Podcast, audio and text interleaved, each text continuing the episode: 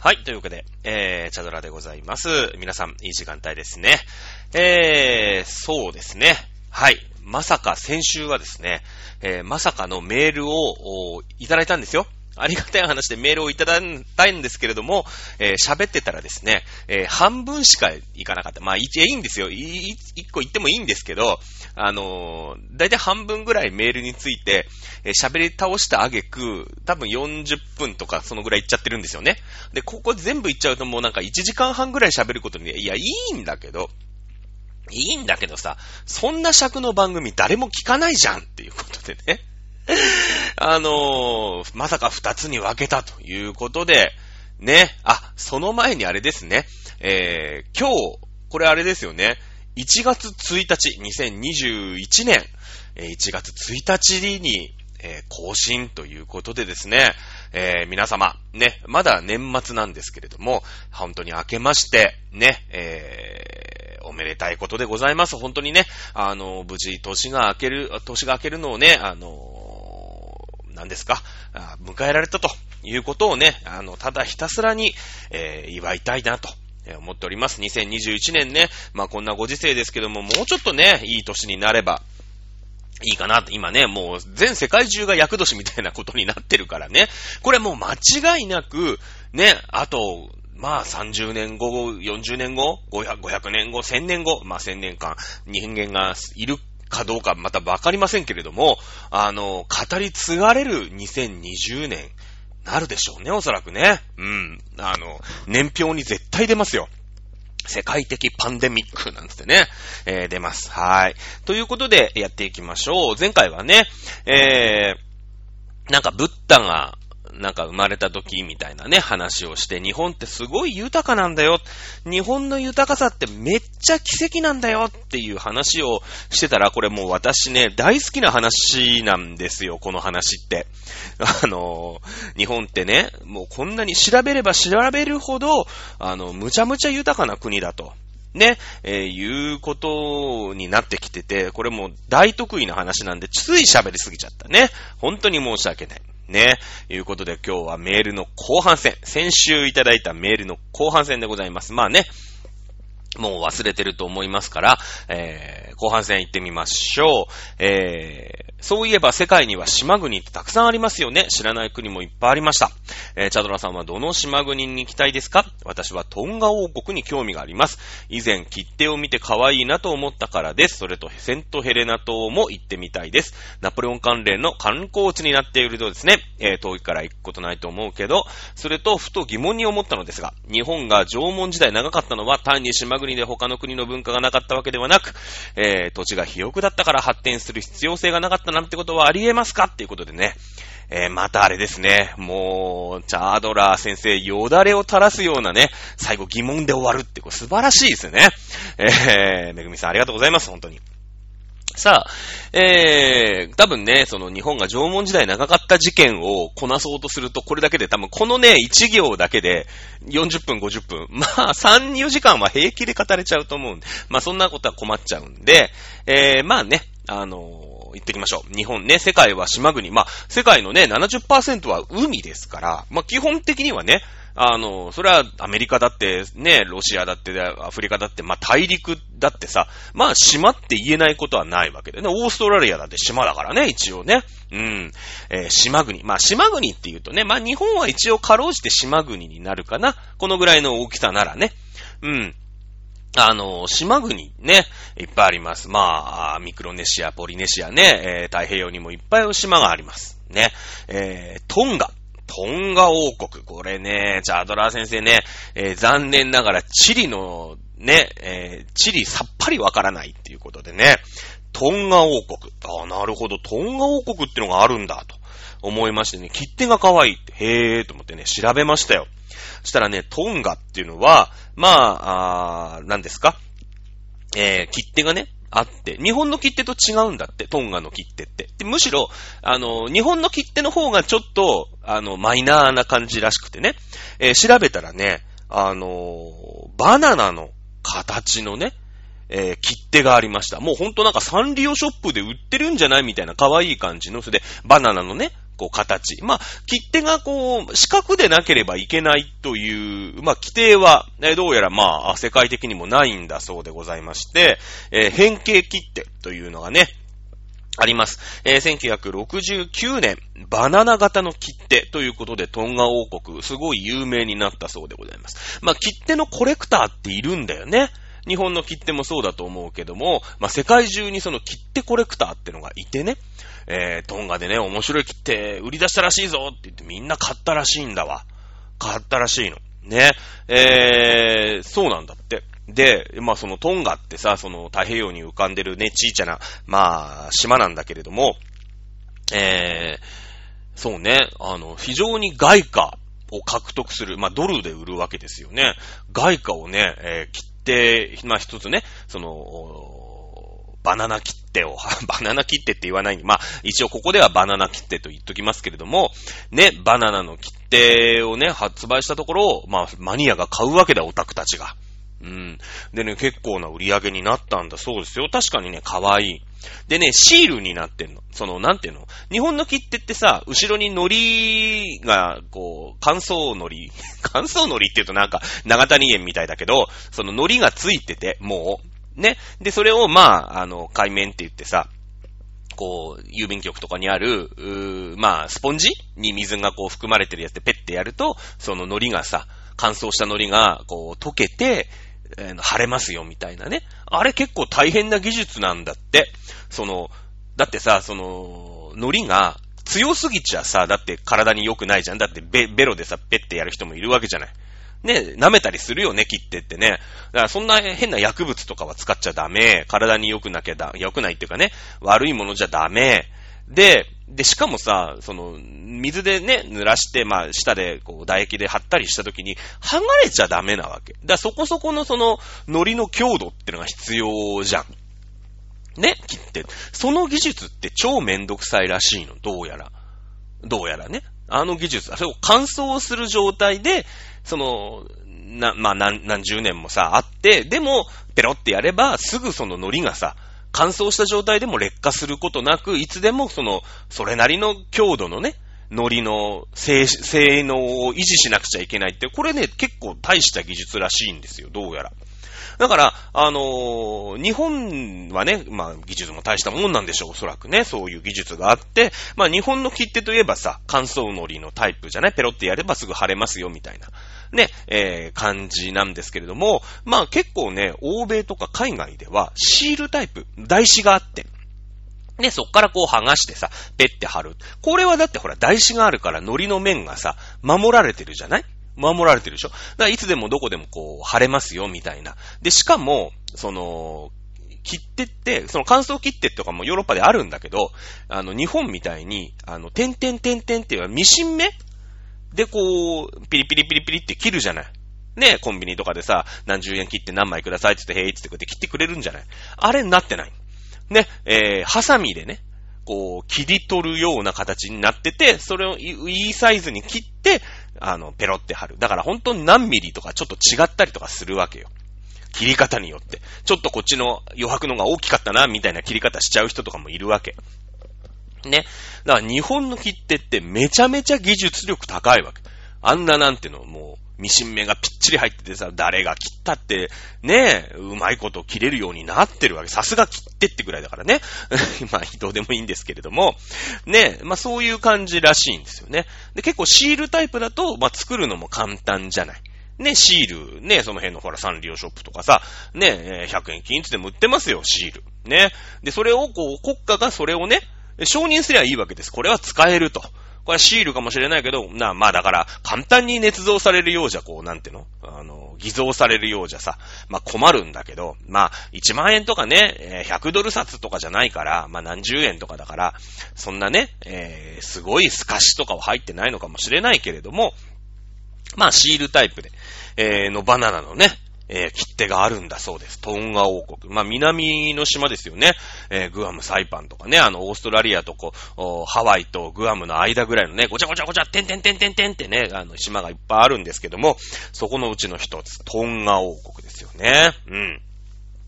それから、あセントヘレナ島。あセントヘレナ島。僕も名前ぐらいは聞いたことある。ねえ。名前がセントヘレナ島ってさ、じゃあ、まあラジオでも喋るしね、ど、どこ、どの辺なんだろうなと思って調べました。西アフリカ。ね。ええー、にありますね。えー、セントヘレナ島というところでですね、ナポレオンの、あの、関係だそうですよ。ナポレオンのね、えー、関係。えー、と、ナポレオンがですね、まあ、これ、あれだよね、またフランス革命の話すると、まあ、話が長くなっちゃうんで、時間があったら、します。まあ、ナポレオンっていうね、まあ、英雄がいたんだけれども、まあ、最終的にね、最終的に、まあ、フランス革命、簡単に、まあ、簡単に言えるかな。フランス革命で、まあ、ナポレオンっていう英雄を担ぎ出していったんだけど、ナポレオンって、まあ、ちょっと傲慢なところがあってね、結局、王を倒して、まあ、その、市民、市民革命だよね。市民による、政治と。ね、えー、になったんだけど、まあ、いろんなことがあるんですよ。そういう、もともといたさ、フランスの王っていうのが、もう、超強いわけじゃん。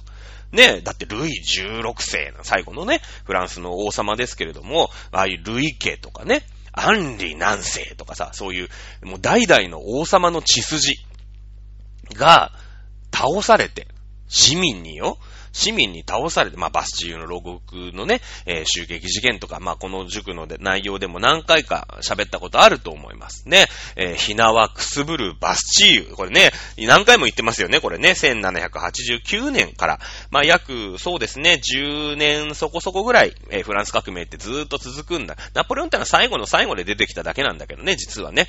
最初からそのナポレオンが、あー、なんて言うんですか、市民を先導してね、ほら、お前ら、王様倒すぞっていうわけじゃない。本当に市民から、こう、大きなね、運動が起きてきて倒したんですよ、国が。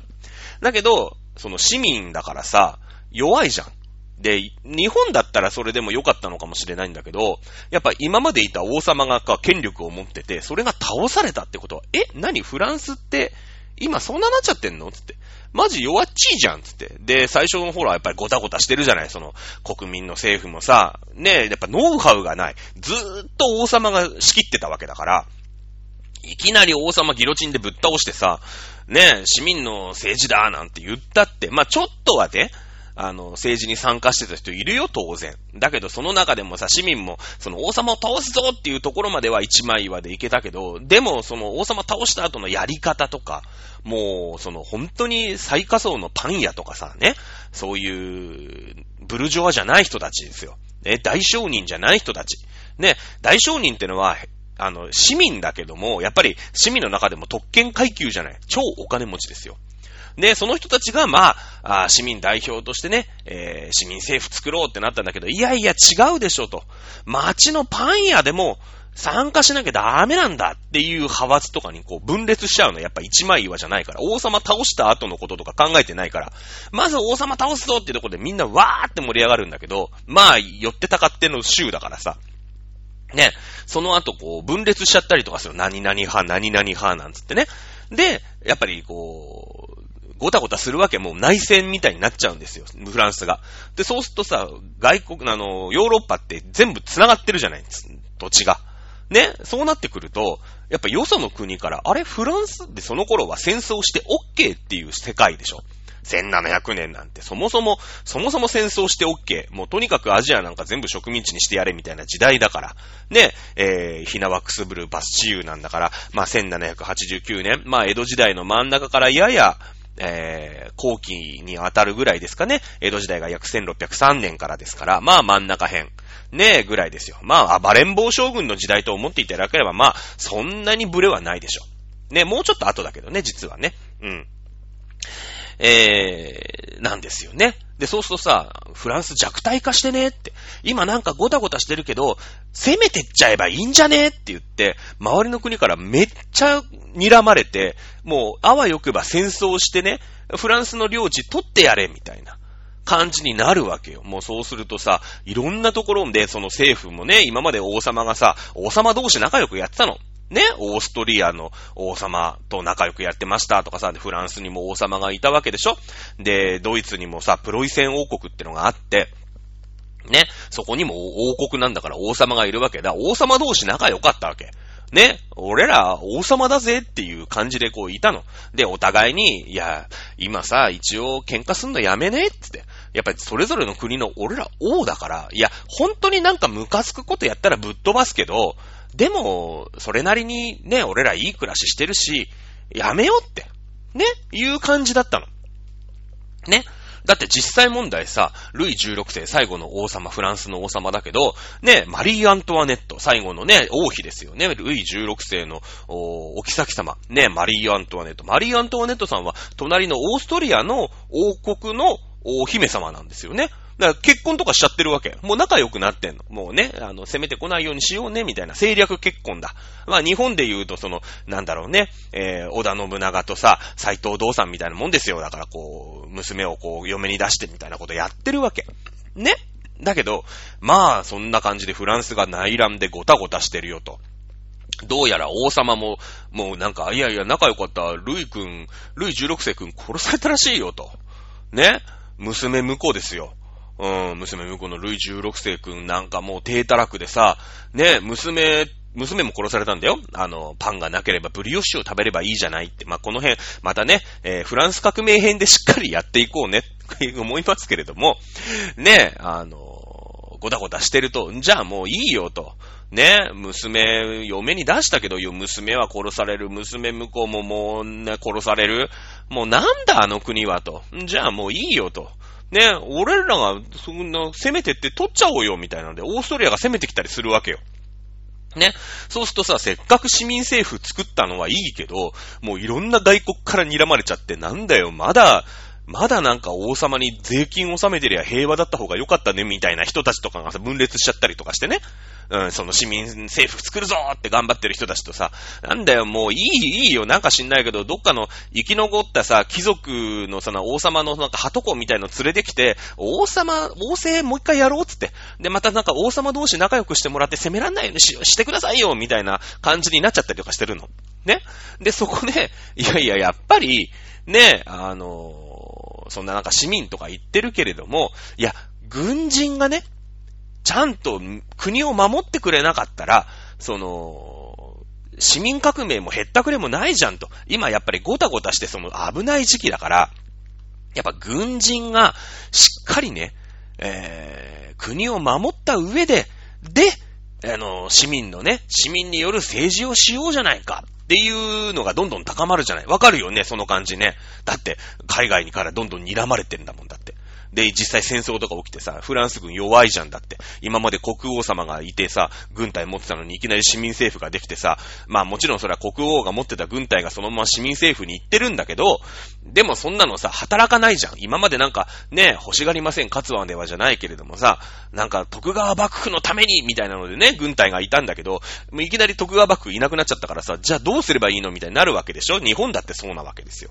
ね、一応市民政府にも軍隊ありましたけれども、まあ弱いわけだよね。うん、モチベーションないもんだって。まあまあ。ね。で、市民はね、いやーもうちょっと市民政府ももうなんかあれだし、ね、王様、王様でも復活させるってなんかあいつらも言ってっけど、それもどうなのみたいな。いや、とにかく強い軍人どっかにいねえかと、俺た、俺たちの味方になってくる強い軍人どっかにいないかパンはい、いたそれがナポレオンなんだよね、実はね。ナポレオン・ボナパルトですよ。ねえ、ー、そこでナポレオンに白羽の矢が立つんです。ナポレオンっていうのはですね、別に大した男ではないんですね。うん。家柄も貧しい。家柄貧しいです。すごい貧しいです。あ、貧しいというか、不遇なんだよね。あの、そこそこいいとこの坊ちゃんなんですよ。あの、ただね、えー、なんかフランスイコールナポレオンみたいなね、感じあるじゃないですか。ね、キャプテン翼でもね、あの、フランス代表のね、ユースの、翼くんのライバルにね、ナポレオくんってのがいましたよ。だけど、このナポレオン、実はフランス人、純粋なフランス人じゃないんですね。純粋なフランスじゃないんです。この人もともとイタリアの生まれだったりするんですよ。イタリアの生まれ。ね。で、その、イタリアの端っこの方の生まれで、この人のね、親父が、フランスに寝返ったんだよね。フランスに寝返ったんですよ。で、フランスに寝返って、そのイタリアからね、一部独立してフランス、はもうちょっと領主さんでさ、まあまあ偉かったんだけど、あの、いやいやもうフランスに着きますわって言ってイタリア、祖国イタリアを裏切った人なんですね。祖国イタリアを裏切った人なんですよ。で、そのフランスのね、王様に、よしよし、よく来たよく来たね、イタリアの領地と一緒に俺に寝返ってきたねね、よくよ、よくやったじゃあお前はもうフランスの貴族にしてやるぞって言われて、まあ貴族の子なんですよ。だけど、フランスからしてみりゃさ、なんか新参者じゃん。昔からいる貴族じゃない。ポット出てね。まあそれはなんか土地持って裏切ってきたかなんか知らないけど、所詮裏切り者じゃんみたいな。ねえ、いや、俺らみたいに伝統のある貴族と違うんだ、みたいな感じで、まあ、貴族貴族の中で超いじめられるわけですよ。完全に。ね、もうなんか、その、末席の末席ですよね。一応貴族だけど。ね、その、一応さ、フランス貴族の子供だから、その、いいとこに行くの。今日本で言うと学習院大学みたいなとこに行くわけよ。だけど、もうナポレオンめっちゃいじめられるの。だってさ、フランス人じゃないんだもんだって。もうそのフランスに近いとこのね、イタリアのね、えー、の土地の出だから、まあ、鉛もさ、フランス語、フランス語話してるんだけど、どっか、ね、なんか、イタリアーノみたいな感じな鉛じゃないですか。もうめちゃくちゃいじめられるの。あの子んちの親父は裏切り者だから、みたいな。で、なんかフランス人にもね、なりきれないし。いや、かといって、じゃあ自分の実家行けっかって言ったら行けっこないよね。イタリアから裏切っちゃったわけだから。ね、フランスに着いちゃったわけ、親父が。だからもう自分のさ、その実家の方で仲良くしてたやつとかも、もうつるめないじゃない。もうね、ナポレオン、まあ、不遇の子。本当に。もういじめられっ子ですよ、親父のわがままで。ね。だからもうとにかくクソみたいに勉強した。まあ、クソなんつっちゃいけないよね。すげえ勉強したの。ナポレオン。ね。で、もうやっぱりさ、その貴族の世界で生きていくことってのは無理だよね。もう無理じゃない。やっぱ伝統とかさ、そういう権威とかがあるから。ねえ、じゃあ何で私ね、名を馳せていこうって言ったら、軍人だ。軍人。ねえ。軍人としてとにかく勉強したんです、ナポレオン。戦争の天才です。ね、フランス軍あんまり強くなかったんですけども、もうナポレオン君に任せたところはね、あの、もう連戦連勝。とにかく、あいつに任しときゃなんとかしてくれるぞ、みたいな。源の頼常、義経みたいな感じだよね。戦争の天才。戦争の天才です。で、さっきの感じ。ね、もうフランスの市民政府もさ、なんか、よその王様から睨まれてね、身動き取れないし、もうなんか戦争もちょろちょろ、ちょろちょろちょろちょろ来てるしさ、ね、困っちゃうよと。いやいや、とにかくさ、まず戦争が上手い奴が日本をビシッと守ってもらって、ね、あ、日本じゃない、フランスをビシッと守ってもらって、ね、国を守ってもらった上でですよ。ね、で、それで、僕たちの政府をでね、政治をしようじゃん。ね、どっかに天才、天才軍人いねえかってなったら、いや、若くていいのがいますと。ナポレオンって言うんですけど、よし、すぐ呼び戻せって言って、いや、ナポレオンさん頼みますと。まず、とにかく国守んなくちゃいけないんですよ。ね。えー、お願いしますって言って、担ぎ上げられたんですよ。市民、市民に。ね。ここで初めて、もうね、フランス革命そのルイ16世とかとっくにぶっ殺されてる後ですよ。ね、その後のごたごたの時に呼ばれたのがナポレオン。ね、ナポレオンね、じゃあ、じゃあよっしゃやってやるわって言ってね、えー、なったんですけども、まあナポレオンもこん、そんなさ、不遇の少年時代を過ごしてたでしょ確かね、フランスの、あの、皇帝になった時にナポレオンまだ30歳ぐらいなんだよね、確かね。結構若いんですよ。結構若いの。うん。で、えー、そうそう、若いんですよ。で、あのー、まあ、若いからさ、その自分がチヤホヤされると、もう、つい調子乗っちゃうんだよね。今までチヤホヤされたことなんか一回もないんだから、だって。ないでしょ。ないよね。もう、フランスではね、裏切り者の子だっつってね、えー、貴族の学校ではめちゃくちゃいじめられ、ね、誰からも相手にされてることなくね、勉強するしかなかったと。ね、そんな子ですよ。そんな少年時代ですよ。で、戦争行って勝ちまくる。ね、勉強して、その兵法とか学ぶわけだよね。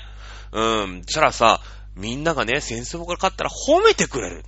こんなありがたい話はないって言って、ね、その、じゃあ、フランス軍の俺が仕切ってやるよって言ったんだけど、軍隊、こいつにね、その、国の軍隊持たせたもんだから、でも、でもその市民もさ困ってるわけでしょ？で、実際問題戦争の天才だから、そのプロイセン王国とか、オーストリア帝国とかの、その、軍のね、あの、その、戦争をちょっとさ、追っ払ったりしてんの。そうするともう市民は、わあ、すげえさすがナポレオン様だナポレオンナポレオンってやるわけだよ。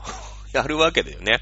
調子乗るんだよ。褒められてるから。今まで褒められたことない人生だからさ。そういう人ちょっとおだてられるともうすぐ、すぐ図に乗るじゃない。天狗になるんですよね。で、もうさ、俺にかなうやつ誰もいないよね。俺は、隣の王の軍隊すらね、あの、追い払ったんだ。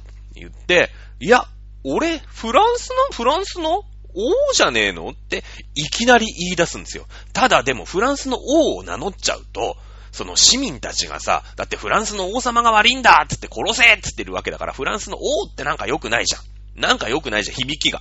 響きめっちゃ良くないじゃないですか。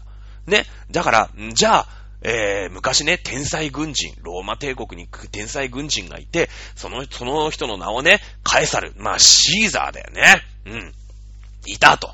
うん。あいつは皇帝を名乗ったっていうことで、ね、フランス、我はフランス皇帝であるって言うんだよね。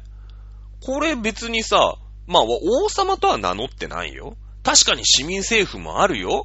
だけど、うん、フランス皇帝でね、その軍隊を持ってるナポレオンが好き勝手やってたら、これ元の木阿弥じゃないですか。ね、元の木阿弥ですよね。ふ、あのー、なんですか？その、国民的には。なんだよ、あいつ。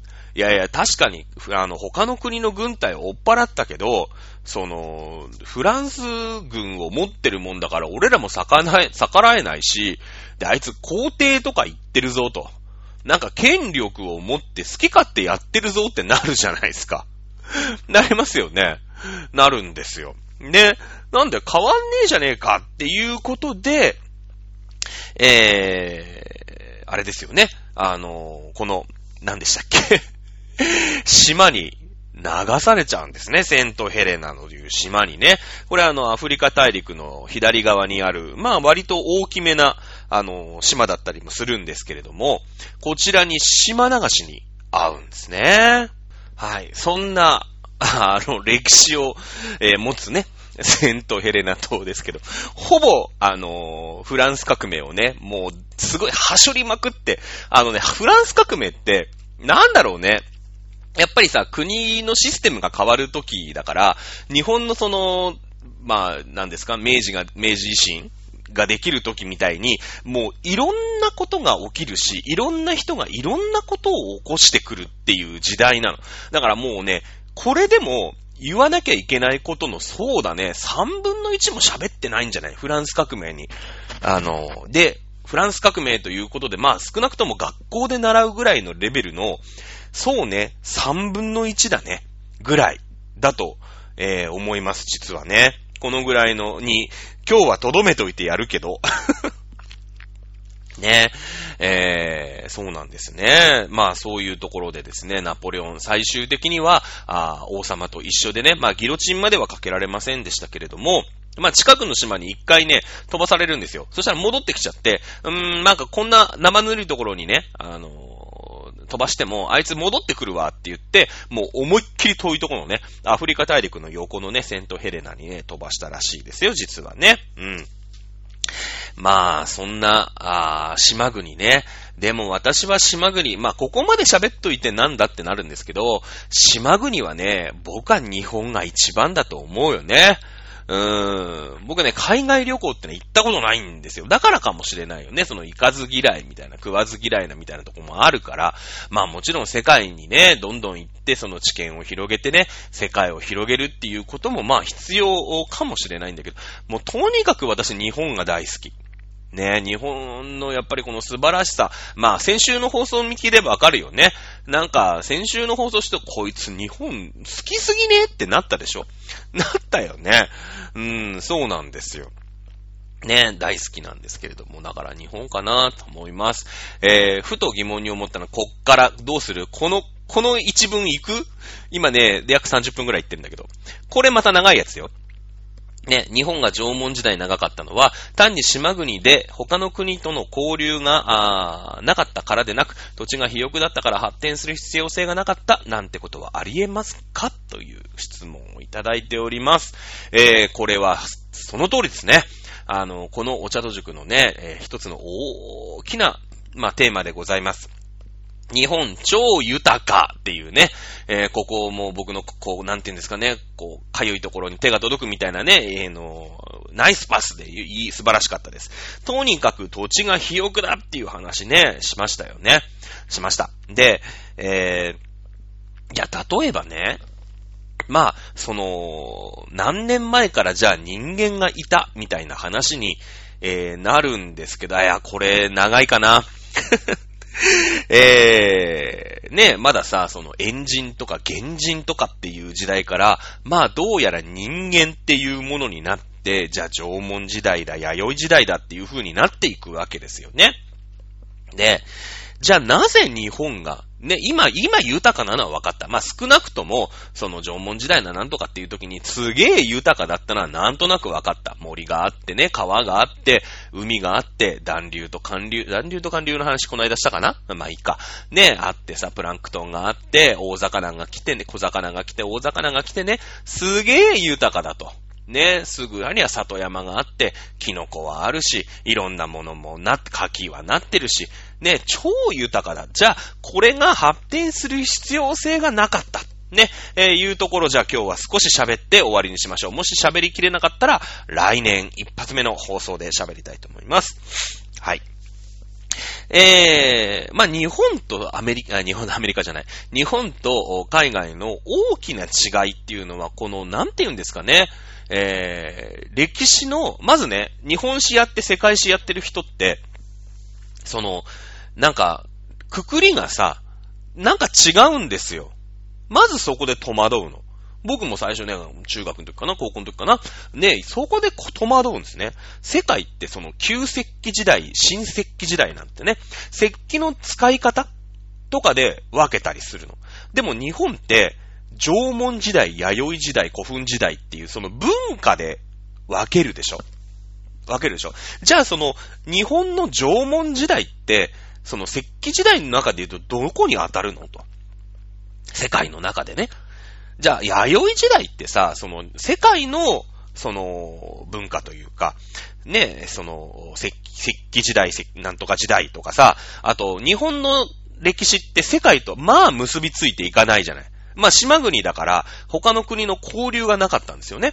だから例えば、ね、そのエジプト文明だ、メソポタミア文明、まあ、黄河文明、まあ、中国にもっとあったらしいんだけどね、黄河だけじゃなくて、あの、長江のとこにも文明があった。まあ、その辺のさ、まあ、いわゆる私側、古い古い人間というか40年前に習った時には、まあ、30年前ぐらいか、習った時には、まあ、世界四大文明、ね、言われてましたけども、まあ、それは今古く、古臭い考え方で、同じような時期、大体、えー、紀元前3000年から、まあ、2000年とか3000年とか4000年とか、そのぐらいの時期にですね、まあ世界には四大文明以外にも少なくとも十数個ぐらいの文明があったと言われております。まあ、ここではわかりやすく、世界四大文明ということにしましょう。ね、その世界で、えー、初めて起きた文明というのが大体、えー、紀元前3000年ぐらいというのだけ頭に入れておいてください。ね、えー、これはですね、日本の時代に直しますと、縄文時代から弥生時代がスタートしたかなぐらいの時期に当たります。まずね、これをちゃんと書いてる歴史の教科書がない。うん。で、これがね、最初、この日本史は日本史しかわからない、世界史の人は世界史しかわからないのね、この、日本どこにいるんだよ事件。ですよね。日本って結構独特な進化をしてたりもするから、その世界はどうなってる時に日本ってどういう状態だったのかなっていうのをちゃんと照らし合わさないと、わけわかんなくなるんですね。わけわかんなくなるんです。じゃあ今日はね、えー、この辺を、まあ、ざらっと、まあちょっと、なんか、詳しくは次回になっちゃうかもしれないですけれどもね、えー、やっていきましょう。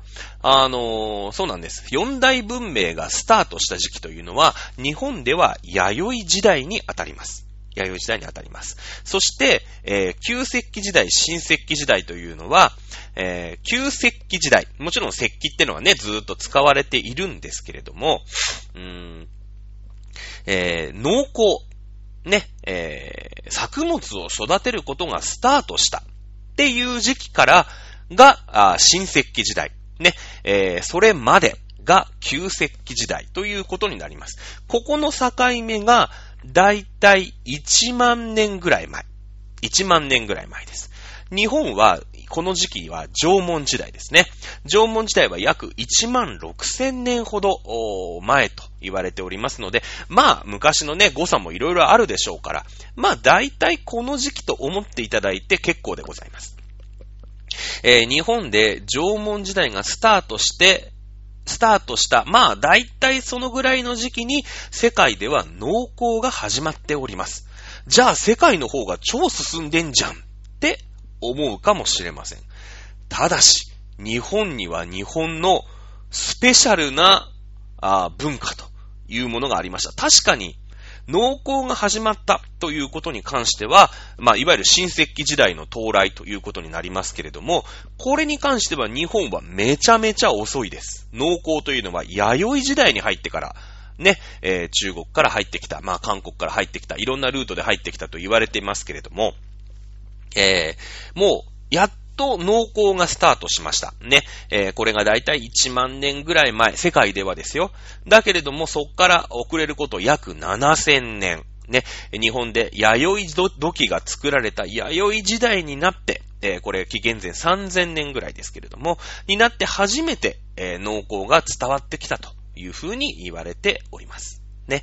えー、ただ、さっきも言いました、日本のスペシャルな文化って何なんですか？という話になりますとですね、もっともっと遡ります。えー、3万5千年ほど前になります。3万5千年ほど前。世界は当然旧石器時代ですよね。旧石器時代。ね。まだ農耕はスタートしておりません。狩猟最終の時代でございます。ね。ここで、日本にあります。岩宿というところ。ね、これ群馬県ですけれどもね、群馬県の岩宿という遺跡で、世界最古の魔性石器が生まれております。惰性石という、あ、惰性石と魔性石、二つの言葉が出てきました。惰性石っていうのは、えー、石をね、ガーンって、まあ石同士をぶつけると割れますよね。割れたら握りやすくなるし、ね、使いやすくなるじゃないですか。これが惰性石器です。打ち書いただけ。ね、魔性石器ってのはそっからね、一生懸命磨くんですよ。磨くんです。で、そしてナイフみたいにしたりとか、あとこう、ツルツルにしてね、皮を舐めすようにしております。まず3万5千年前、えー、に、岩宿時代。まあ私たちは特に習ってないんですけれどもね、えー、世界最古の魔性石器が出ております。で、えー、これはですね、もうほんと原人とかそんなレベル、まだ人間が人間らしくない時代ですよ。ねえ、猿から人間の進化の時代3万5千年前ですから、なんてったって。ね。えー、世界最古の魔性石器ですよ。ってことは、世界最新の、ね、いろんなところで発掘やってるわけじゃないですか。だけども、日本の岩宿の魔性石器より先、まあまあ、古い時代の魔性石器。ね、惰性石器ってのはだってさ、ガーンって石が落ちたりとか、ね、なんか岩が崩れてさ、なんか硬いところにゴーンって扱って割れちゃったとかね、そういうのがあるじゃないですか。だけど、魔性石器ってことは、もう人々が仕事をするわけです、そこに。ある意図を持って、人々がそこに仕事をしていく。魔性石器。ね。これ、世界最古なの、実は日本なんです。ってことは、この3万5千年前、日本っていうのは世界最新の技術、ものづくりの技術があったということなんですね。それ以外、日本以外、まあ今、今日本と呼ばれている地域以外では、ね、ただただ岩をバーンってぶつけて割れました。なんかちっちゃくなって持ちやすくなりました。みたいな石器しかないんですね。ないんです。ね。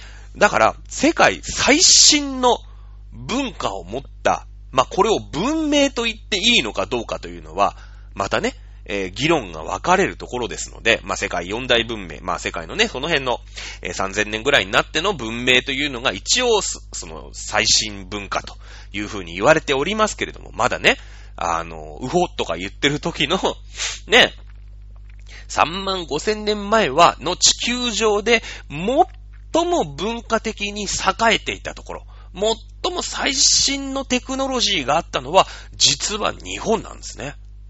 日本なんです。日本なんですよ。間違いないんです。で、その日本にあった最新の文化というのは、えー、新たな文化を作り出します。これが土器の時代です。土器の時代です。えー、まあ、縄文時代が始まるっていうのはね、こう縄の模様がついたさ、なんか赤っぽい土器がね、あの、出土したから縄文時代というふうに言われております。えー、これは残念ながら世界最古ではなくて、世界第2位ぐらいなんだよね、実は。でも世界で2位ですよ。1位はね、実は中国にあるんですね。中国にあります。1万6000、1万8000年ぐらい前の土器が中国で見つかったという風にされております。日本では1万6000年ぐらい前の土器が見つかったという風にされております。ね。えこれしかも青森県で出てるんですよ。青森県で出てるんですね。青森県ですよ。いいですか？ということはですよ。ということは、なんか中国の方にもね、なんかこうすごい文化があって、それをなんか日本が全部もらったみたいなことあ言われてるじゃないですか。なんかそういうイメージあるじゃないですか。だって、漢の和の名の国王の起因がありましたとかさ、ね、真偽は王の称号をもらいましたとかさ、稲作は中国から伝わりましたみたいなね。なんか中国起源説みたいなのが日本の歴史って全然あって、何でもかんでも中国から輸入してきました。昔は特に。しました、みたいなことがあるじゃないですか。これまだね、それは学説のうちの一つで立証されてませんし、実際ね、1万6000年前の、えー、土器しか見つかってませんけれども、青森なんですよ。青森なんです。これさ、例えばなんか北九州とかで見つかったら、なんか中国が1万8000年前に土器っていうのがあって、ね、なんかそれがこう、いろいろ伝わってるうちに1万6000年前に、なんか北九州から見つかったっていうならなんかわかるよね。なんかわかるじゃない。だけど、この1万6000年前の土器っていうのは、青森県で出土してるんです。ここが重要なんですね。世界、もしかしたら世界最新の土器。ね。土器ですよ。これもしかしたら今後日本で発掘されるかもしれませんよね。うん。そのぐらい日本、まあ、とにかく東アジアというのは、この地球上の文明の最、文明と言ったらまたいけないのか。文化の最先端にいた。これは間違いないです。間違いないです。ね。えー、これまたね、えー、別の機会に喋っていきましょう。ね。あのー、まあ、そうなんですよ。で、まあ、縄文時代がま1万6000年前、えー、からね、えー、スタートするじゃないですか。まあこれはね、青森県のその、大台山本遺跡だったかななんだっけ？ぐらいだったと思います。確か山本遺跡って言ってた気がするんだけど、まあそこでね、えー、縄目のついた土器が見つかったわけだ。ね。なんで、土器が、まあその東アジア、まあ日本、日本ももう最古、最古産クラスの土器が見つかってるかっていうことですよね。うんこれ考えていかなくちゃいけない。世界ではまだ銅器はありません。石器だけです。ね、えー、魔性石器がやっとできてきたかな。ね、3万年ぐらい前に世界でもやっとね、日本から遅れること5000年。ね、えー、経ちまして、魔性石は使っていました。魔性石は使っていました。ただ、銅器はまだ見つかってません。銅器は見つかってないんです。ね日本ってさ、めっちゃ豊かじゃないですか。豊かですよね。例えば海の幸山の幸。ね、いっぱいあるじゃないですか。いっぱい取ってきますよね。どうやって料理しようっていう頭になるんですよ。ね。やっぱり土地が貧しいと、その、食べるものをゲットするだけでいっぱいいっぱいじゃないですか。いっぱいいっぱいじゃないですか。ねえ。なんか山入ってね、いやイノシシいねえか、ね、マンモスいねえか、みたいになってさ、ほらいたって言ってね、もうなんかペコペコよ、もう。もうギリギリだから。ねえ。で、あ、これがあった、あ、ここに木の実があった、今日なんとか植え死にしないで済む。すぐ食べちゃうじゃん。すぐ食べちゃうでしょ。ね、あ、イノシシいた、ぐさね、この打製石器でさ、ガーンってやるじゃない。斧みたいになってね。ゴーンってやってさ、あなんか、仕留めたぞね、マンモスもさ、バサね、なんかい、いろんなのでぶった切ってさ、倒したぞってなったら、ほら、飯だやっと飯にやりつけるお腹すいたって、うわー食べるじゃないですか。ね。もうそんなギリギリの生活をもう3万何年前にしてるわけですよ。だけど日本、ね。ちょっと言ったらさ、もうこの栗いっぱいあるし、お芋があるし、まあ、お芋あったかな？お芋わかんないけど、えー、栗あるし、柿あるし、ねえ、それは水田はないですよ。まだ伝わってきてないですからね。えー、だけど、脳に入ればね、豚、豚いるのかな？イノシシがいたでしょうしね、マンモスはいたでしょうしね。海に入りゃお魚がいっぱいいる、海藻はある、貝はある。ねえ、ちょっと言ったら、ね、今日なんか、お腹いっぱいになったね、なんつって。これどうする？ってね。ちょっと取っとこうか。とかさ。ね、その、栄養を得るために餌を探し回んなくていいっていうのは、これ文化生まれるんですよ。だって、じゃあこれをね、なんとかして、例えば温めてみようとかね。煮炊きしてみようみたいな。これ必要は発明のマザーですから、あの、そういうことになるんですよ。そういうとこに発想が行くんですね。うん。超豊かだったから。いや、魔性石器もなんならそうですよ。もうさ、ガンってやって割れ、は石割れた、あこれ持ちやすい、行くぞガンガンガンガンってなんか石化とかさ、ぶん殴ってる時代から、ね、その、お腹いっぱいになって、ああ、なんかこれ、磨いてみる？みたいなね。なんかこう、ちょっと、なんか、暇だからさ、石と石擦り合わせたら、なんかこれ、鋭くなってきたけど、これ便利じゃんみたいな。これ道具だよね。うん。やっぱね、貧しいところからは、その、なんかの、なんか道具を、なんか改良してやろうとかさ、そっちまでいかないっすよ。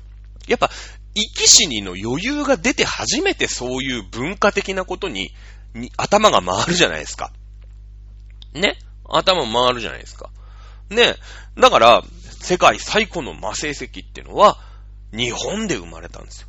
そして、もう世界最古産級の土器、ね、いうのは、日本で生まれたんです。しかも、青森県ですよ。青森県。これはね、大事なことですよ。もちろん中国がね、えー、日本よりも2000年前の土器を発掘した。これは事実でしょう。事実でしょう。だけども、じゃあそれがああ、2000年経って中国から渡ってきたのか。これはね、まあ今議論が分かれてるところですけれども、僕は違う気がしますね。正直違う気がします。うん。ね。えー、縄文時代ね。煮炊きできる。あと保存保存ができるんですよ。これ煮るっていうのめちゃくちゃ大事な要素ですよ。これ煮るっていうのができるとね、食生活が豊かになります。今だってもうさ、焼くか煮るぐらいしかないでしょ。まあ、蒸す？蒸すだって土器がなきゃできないよね。に、ね、だって今のキッチンだってさ、大体鍋、釜？まあ、大体これ土器でできますよ。全然できるでしょ。ね、焼くのはまあ、網？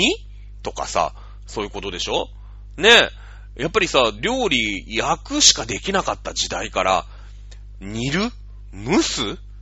から発酵する？ね、物が貯められる？いや、もちろんね、惰性石器の時代にも、物貯められることはあったと思いますよ。例えば、でかい木の実のね、えー、殻とか、ね、えー、例えば木のね、うん、あの、なんか、ムクロのところにこう、あってさ、それをポコンって切ってきてね、何かを貯めるっていうことはあったかもしれないです。あったでしょう、もちろん。あったと思いますよね。ちょっと、ちょっといい塩梅にえぐれてる石とかね。石臼みたいにした可能性ありますけれども、これを人間が意図して作ったっていうのがこれ大事なんですよね。最先端の文化です、これ。最先端の文化です。ね。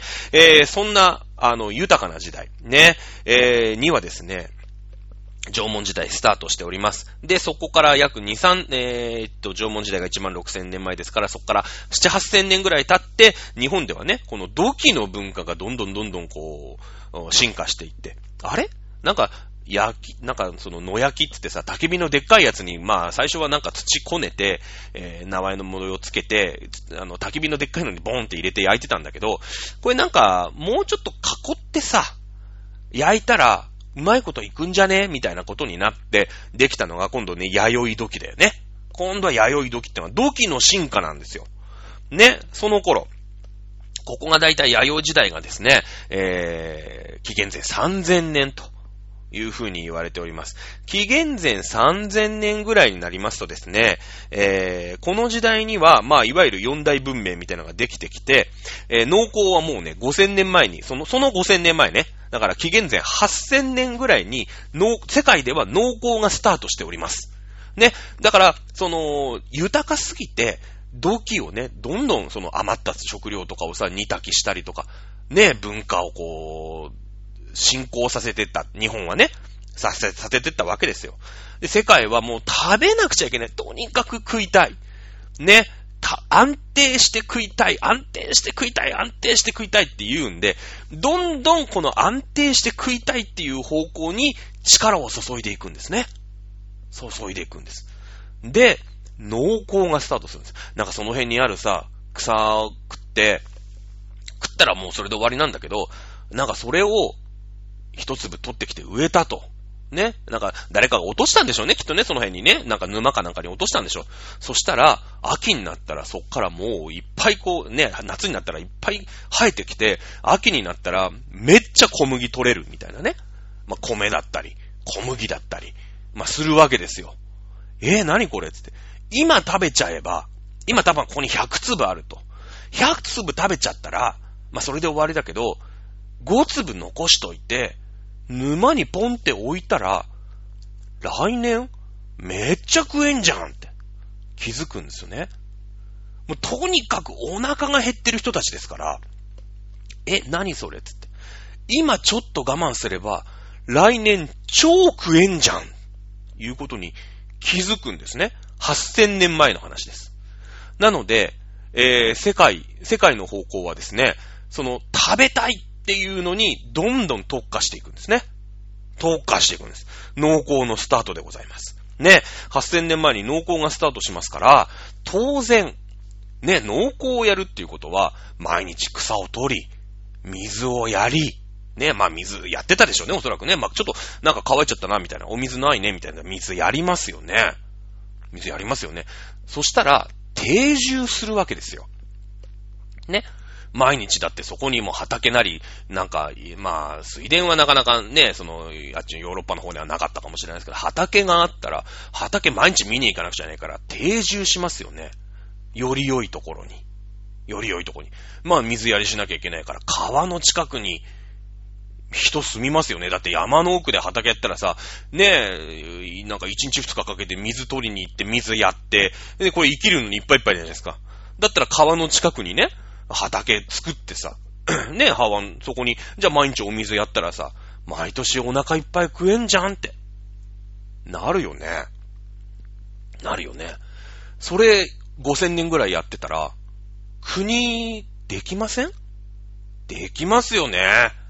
そうなんですね。これが、まあ、四大文明というかですね、世界、えー、最古の文明の始まりなんですね。農耕が先んじて始まったから、人々は定住をするようになったということです。定住をするようになりました。ここがでかいんです。定住しなかったら国生まれません。だって、まあまあまあ、そりゃね、じゃあ、なんかモンゴル人どうなんだみたいな話もあるけど、まあそれはちょっと置いといて、もう10世紀とか10何世紀の話だから。ね。ね、まず定住しました。そしたら、なんて言うんですか？もうやっぱりそこにはさ、権力を持つ者、持たざる者、いるよね。ね川の水は俺のもんだって言い張るやつとかいるよね。定住しますよね。これ国できるんですよ。はい。えー、めぐみさんのメールに戻りましょう。日本で縄文時代がなかったのは、島国で他の国との交流がなかったからでなく、土地が広くだったから発展する必要性がなかった、なんてことはあり得ますか？あり得るんです。あり得るんです。縄文時代がなかったっていうのはちょっと言葉足らずですね。縄文時代、弥生時代、いわゆる土器の時代が長かったのはということになります。ね。もちろん島国で他の国の交流があれば、あれば、もっとあればですよ。なんか、ね、いやいや、まあ、豊かだよ。確か確かにうち。日本超豊かなんで、別になんか5粒残しといて、来年なんか育てたらめんどくさいじゃん。なんか。でもなんかちょっと山入ってさ、行ったらいっぱい栗なってるし、柿あるし、みたいな感じで、まあ、試しにやってみたやつぐらいはいたかもしれないよね。うん。そしたらもうちょっと日本の、なんか農耕っていうのは、もうちょっとそう、早く、えー、始まったというふうに言われてます。日本に農耕が入ってきたのはその後、えー、紀元後400年です。もうだから、えー、そうですね。まあ、聖徳太子がいる100年ぐらい前。そのぐらいですよ。だって、ほっとけほっとけゴミ屋さんなんですから、えー、仏教伝来538年、えー、まあ、いろんな説ありますけどね、まあ、538年としましょう。たかだかそっから150年か100年ぐらい前の話です。稲作が伝わったの。ね、えー、どうやらなんか、ね、あのー、これ巻いといたら、あのー、勝手に生えてくるんですよ、みたいなね。えー、のが生えてきます。まあ、世界から遅れること、約8000年は優に遅れて、日本で農耕がスタートするんですね。でもこれが、世界から8000年遅れていたか、というと、まあ、これは違いますよね。いや、もちろんその農耕ということに関して言えば、遅れていたかもしれない。遅れていたかもしれない。ただし、農耕というのを人が飢えないための食料を得る手段だということであれば、ちっとも遅れてないですよね。だってそんなことをしなくてもお腹いっぱい食べられたんだもん。うん。そして、まあ、少なくとも世界に先んじて土器というものを作り、豊かな海の幸、山の幸を煮炊きして食べていた。ねえ。あれですよ、焼き魚定食だけじゃないですよ。煮魚定食があったんで、まあもちろん米ないですから、定食にはなってないかもしれませんけど。焼き魚だけじゃないですよ。煮魚食えたんですね。うん。焼肉だけじゃないですよ。ね。豚の角煮食えたんですよ。これは、豊かですよね。ねそうなんです。発展する必要性なかったんですね。はい。えー、まあね、ざーっと説明しました、してみましたけど、なんとなくイメージつきましたかね？なんとなくイメージつきましたかね？え、世界に遅れて農耕8000年遅れましたけども、豊かな豊かな文化が日本にあったんですね。そんな島国を隅から隅まで私が行ってみたいというのが本日のまとめでございます。それでは本日も、ご、ご視聴いただきまして、ありがとうございます。お茶道塾、今日はこの辺で終了いたしましょう。また来週お楽しみください。それでは、さよなら。